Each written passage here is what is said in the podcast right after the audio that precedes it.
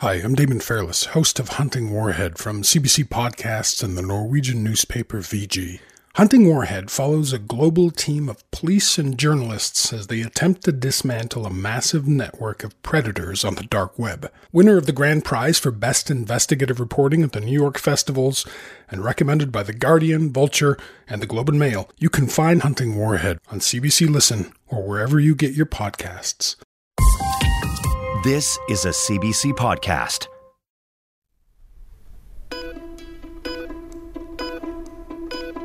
Hi, I'm Dr. Brian Goldman. Welcome to The Dose. COVID vaccines are already approved in this country for those age 12 and older. Pfizer BioNTech says it plans to apply to Health Canada to authorize its vaccine in children age 5 to 11 as early as this week, which makes this a really good time to ask what do we know about kids and COVID vaccines? Hi, Dan. Hey, how are you?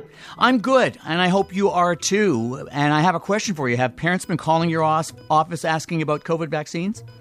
Oh yeah, every uh, every month or so, there's a there's a COVID conversation topic that is sort of overwhelmingly the uh, um, the main theme, and certainly this month it's it's vaccines for kids, COVID vaccines for kids, and it's been an amazing. Um, uh, learning experience for all of us because there's um, parents who are at every point along the spectrum from you know anti-vax all the way to like um, you know my kid's going to be first in line. And uh, yeah this is going to be an interesting few few months.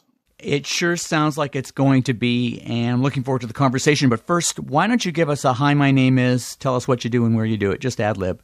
Sure. Hi my name is dan flanders and i'm a pediatrician in toronto and um, I also operate a large pediatric uh, clinic in Midtown Toronto.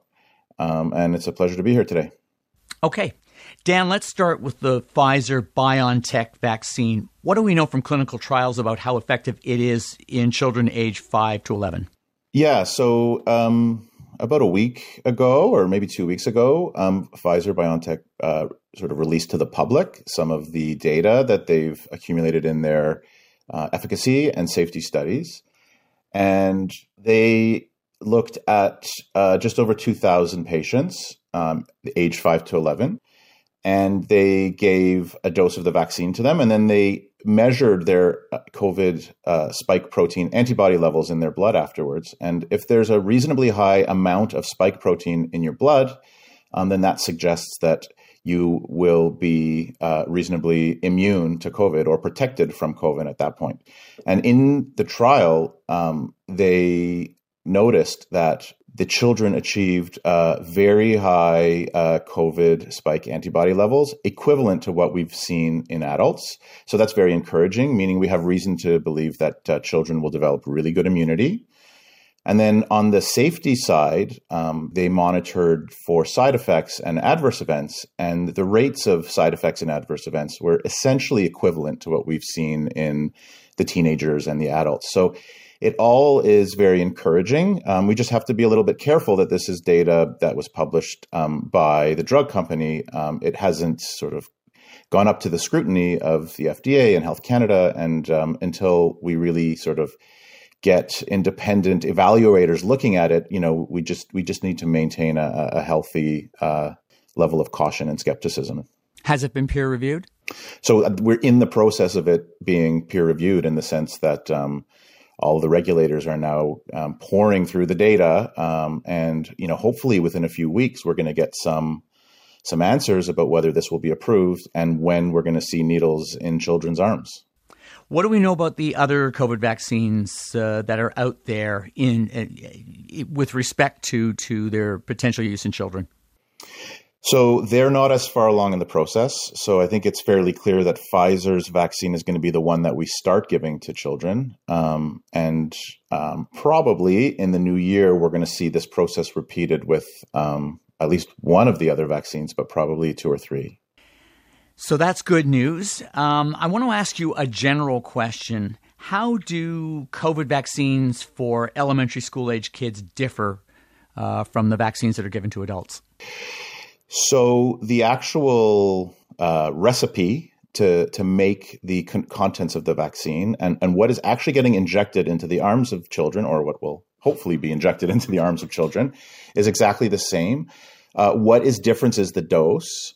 Um, whereas in adults, we're giving uh, a 30 microgram dose, um, 30 micrograms of of the mRNA.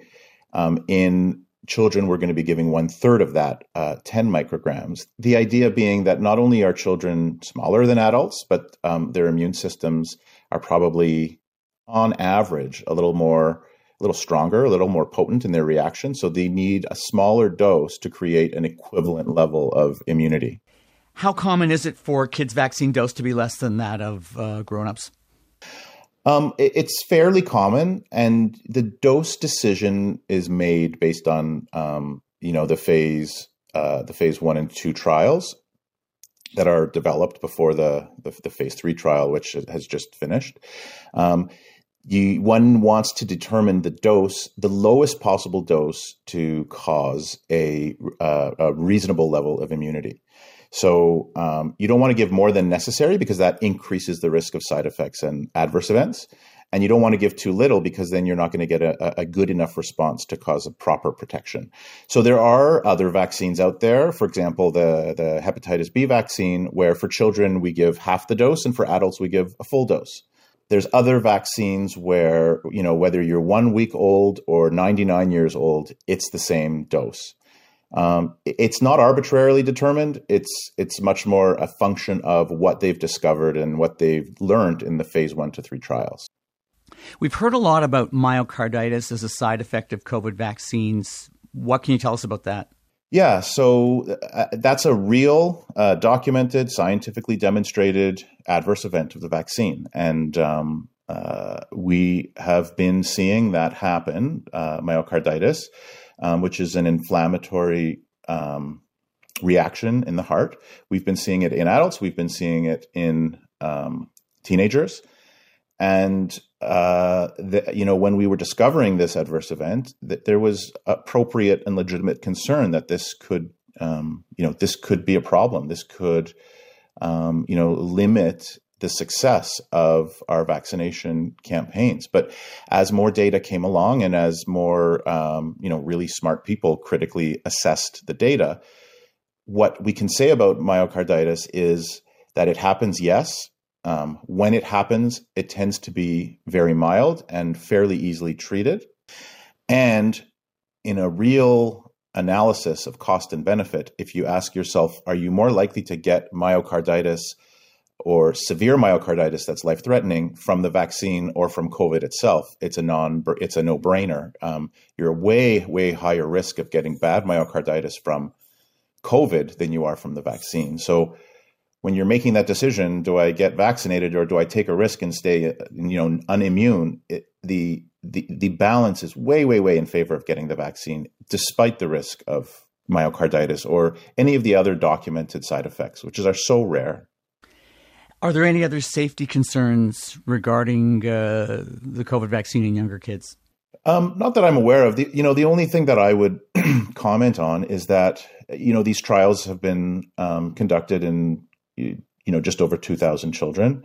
Um, that's a fairly uh, sizable number of children, um, but we eventually plan on giving this to uh, billions of children. And so the very, very rare events um, tend to come out later as you know we get into the millions of doses. So by no means do I think we should be um, slowing down or holding back on initiating the immunization campaign against COVID for kids, but we need and we have a very strong safety surveillance program where as we give more and more vaccines and as we get into the hundreds of thousands and millions and maybe even billions, um, that we just make sure we're being cautious and ha- keeping our eyes open for the possibility that there could be rare side effects that we need to know about and that eventually we will need we will know about and we'll be able to mitigate as that information sort of makes its way through. So how prepared is Canada for a vaccine rollout for children as opposed to grown-ups? Yeah, that's a great question. Um, I, you know, I think that um, we've become incredibly proficient at administering um, vaccines to, you know, mass populations. We have lots of experience annually giving um, flu vaccines to uh, millions of people. we now have a year of experience giving COVID vaccine to literally millions of people. We have all the infrastructure set up. Um, there's a there's a small difference in that you know younger children it takes a little bit more skill and it takes a little bit more sort of uh, negotiation skills with some of these youngsters and it takes a little bit more time to um, successfully give vaccines to these kids. So there's that element of um, expertise uh, in terms of giving vaccines to younger children. That you know that might be a little wrinkle we have to iron out over time. But uh, I'm confident that we're going to be able to really um, um, succeed at giving, you know, hundreds of thousands up to millions of doses in a, in a very time efficient way. You you've touched on uh, persuasive skills, negotiation skills. Can you say more about that? Yeah, I, you know, pediatricians, family doctors, um, other primary care providers who um, give, let's say, hundreds of vaccines every day, um, will know what I'm talking about when I say um, it's just not the same as giving a flu shot to a 60 year old a lot of kids have really bad needle phobia, and if you don't handle that situation um, comp- compassionately, but uh, what's the word I'm looking for? Authoritatively, because you can't sit all day negotiating. You know, anyone who has who has experience doing this knows that it's not the same, and it requires a special skill set. And if you don't have it, it could be it could be problematic. It could waste time, and it could actually be harmful for kids if you um, you know, if you, from the kid's perspective, attack them with a needle while they're screaming, "No, stay away from me." Um, so, so that, that's a, it's something that's going to come up and become an issue as we roll this out. But you know, we're we're very well resourced in Ontario with people who have lots of experience managing pediatric problems. What if there were a fountain of youth pill that could add decades to your life? Would you take it? Unlocking the Fountain is a podcast about the mysteries of aging and the scientific quest to slow, stop, or even reverse it. When do you think we're going to have the first 150 year old? I think that person's already alive. Unlocking the Fountain. Available now on CBC Listen or wherever you get your podcasts. How much uh, of a role uh, do parents play uh, when you're in the room there and and you're pulling out the vaccine and you're about to give it to a child? Oh, huge. A lot of these children look to their parents for um, for taking the next step. And if you have a needle phobic parent trying to um, trying to um, reassure a needle phobic patient, um, it doesn't always go so well. And so there's a lot about parenting, and there's a lot about um, the, you know strategy around how to sort of set up expectations for kids when they're about to get their vaccine um, that could go quite a long way. So um, for example reading books about um, you know going to the doctor's office and getting a needle in advance could go a long way to sort of setting the stage for the kid to you know not um, suffer so much from the experience um, and sort of projecting a confidence that everything is going to be okay when you're in the room with your child um, also goes a long way because the you know the children looks up to their parent and sees you know a, a confident positive gesture a confident positive person that gives them the sort of strength to to to carry on that that mood carry on that mindset so you've talked a lot about uh, giving uh, the vaccine in your office or clinic, uh, as as other pediatricians and, and, family physicians and nurse practitioners will do. But some Im- immunizations are given in schools. So what do you think about giving COVID vaccinations there versus a primary care center? Yeah, I, th- I think it could work in schools. I think for the really young kids, it could be challenging because they, they, they it re- like like we were talking about, it does require a different skill set. But once you're getting, you know, up to 9, 10, 11, 12 year olds, um, I think the schools could be a, a very um, a very good venue. They, you know, they they they are touch points for the vast majority of children in the in the province. So it's a very comprehensive way to capture you know almost all of the children. Um, but sort of generally, as a as a general rule, and I think we're learning this more and more as the pandemic goes on, I think we need to just add the word and to all of the strategies. So we should have vaccines in doctors' offices and vaccines at school and mobile vaccine clinics and mass vaccine clinics. I mean, I really think we have to throw everything at this so that the probability of capturing, you know, all the children is maximized. I want to. I've, I've, just briefly touched on parents, and I want to say more about that now for for reasons that will be obvious. And I remember that before the pandemic, you came on my other show, White Coat Black Art, to talk about how you speak with parents who are anxious at that time about getting their kids vaccinated with the more routine childhood vaccinations, including MMR, measles, mumps, rubella. So, how are you gearing up to talk to parents about COVID vaccines in kids? Yeah, I mean, this is such a fascinating topic, and it's um, you know I, I, love talking about it, and I think there's there's so so much so much that we could learn about um, um, supporting families, supporting parents, being advocates for children's health in a collaborative way rather than in a confrontational way with parents. Um, and, and, I think this is a, a really interesting um, backdrop for this. Um, what, what I find particularly interesting about COVID is I think it's very normal and natural to have a skeptical um, or or to ask a lot of questions or to feel a bit nervous about giving your child what in in all fairness is a is a really new medicine, a really new vaccine.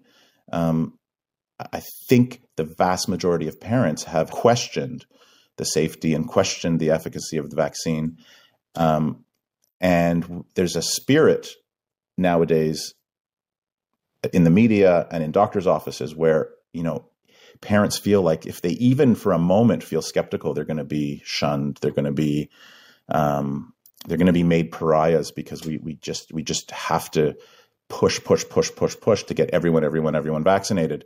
And don't get me wrong, I agree we need to push to get everyone vaccinated, but I think we need to be a little bit more compassionate and understanding that there's a natural human reaction to this, which is geez, like I don't know how I feel about you know sending my kid to the doctor's office on the first day that a vaccine is approved is approved for kids. So how am I gearing up? I'm really practicing um, compassion, and I'm really practicing my sort of empathy skills because I think that if parents feel heard and parents feel understood, then they're in a much better position to understand that even though this is a new vaccine, we're balancing risk here. And, the risk of something really rotten happening to a child from the vaccine is so incredibly low. And the risk of something rotten happening to a kid or to a kid's grandparents or to a kid's uncle or a kid's teacher is really is fairly significant. And when you balance those risks, it's just so incredibly obvious that getting the vaccine is the right thing to do. Um, I think that the public health system and our media have been very effective to get the message across to parents. And I don't think parents need doctors proactively pushing them even harder into making a decision that they're not necessarily so comfortable with. But if you need to sit with me for an hour to talk it out, I'm there for you and more than happy to, to talk it out with you. If you're convinced that you don't want to give your child the vaccine, I really don't see it as my place to say, but wait a minute, let me try to change your mind. But you've had experience when you when you spend a long time speaking with parents that that once their anxieties are addressed, they're prepared to get their kids vaccinated. Oh, I would say the majority of conversations I have with parents, so long as there's an interest in learning and understanding and the best interest of their children at heart, I would say more than half of the patients ultimately decide to go ahead and, and vaccinate their child. And I would say the other half I would divide them in half and say probably half never do, and the other half continue to to sort of struggle with the decision, but ultimately decide to do it. Final question I want to ask you, Dan. There has been a big push to to get as many Canadians vaccinated as possible, and and until now, one of the largest groups that couldn't be vaccinated were younger kids. So so what does vaccinating children mean for either ending the pandemic or or getting us as close to uh, a pre-pandemic conditions as as possible? Yeah, I mean that's that's a great question, and uh, uh, there's so many ways to answer it. You know, things can only get better with our five to 11 year olds vaccinated.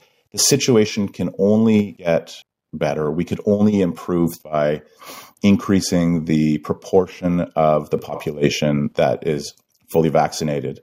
Um, and we, we see it now. There's more than one third of the cases are now happening in, in school age children. And, you know, in a few months from now, we're really going to be able to take a big chunk out of that. I'm crossing my fingers as I, th- as I say this is going to be a really important, a, a really landmark event that's going to hopefully take us a, a big step in the direction of this horrible nightmare being over. Well, we all hope that you're right. And uh, Dr. Dan Flanders, I want to thank you for speaking with us on the dose. Thank you. I really appreciate it. Bye bye now. Take care. Dr. Dan Flanders is a pediatrician in Toronto. Here's your dose of smart advice. Pfizer BioNTech will shortly apply for approval of its COVID vaccine for kids ages 5 to 11. At one third the dose of vaccine used in adults, the Pfizer BioNTech vaccine produces a strong immune response in children. The company says the vaccine has been shown to be safe. Myocarditis, or inflammation of the heart, is a side effect of the vaccine seen in children and teens. It occurs more often in males than in females.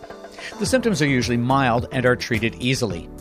The risk of myocarditis from getting infected with COVID is far greater than the risk when getting the vaccine.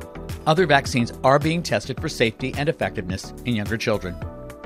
Schools may be a good location to get older kids ages 9 to 11 immunized because you can vaccinate a large number of children in one place. But to get younger kids, age 5 to 9, vaccinated, that will likely require the expertise of pediatricians, family doctors, and nurse practitioners who have special skills vaccinating children in that age group. The newness of COVID vaccines means some parents are anxious about vaccinating their younger children. Showing compassion and empathy to parents can lead to more parents saying yes. Vaccinating 5 to 11 year olds will boost the number of Canadians immunized against the coronavirus and help bring us closer to what life was like before the pandemic. If you have topics you'd like to hear or questions you'd like answered, tweet me at NightShiftMD, at CBC Podcasts, or at CBC Whitecoat using the hashtag TheDoseCBC. Our email address is thedose at cbc.ca. You can find The Dose wherever you get your podcasts. Please rate us five stars so more people can find us. This edition of The Dose was produced by Amina Zafar. Technical support was by Lauda Antonelli. Our senior producer is Colleen Ross. The Dose wants you to be better informed about your health. But if you're looking for medical advice, see your healthcare provider. I'm Dr. Brian Goldman. Until your next dose. For more CBC podcasts, go to cbc.ca slash podcasts.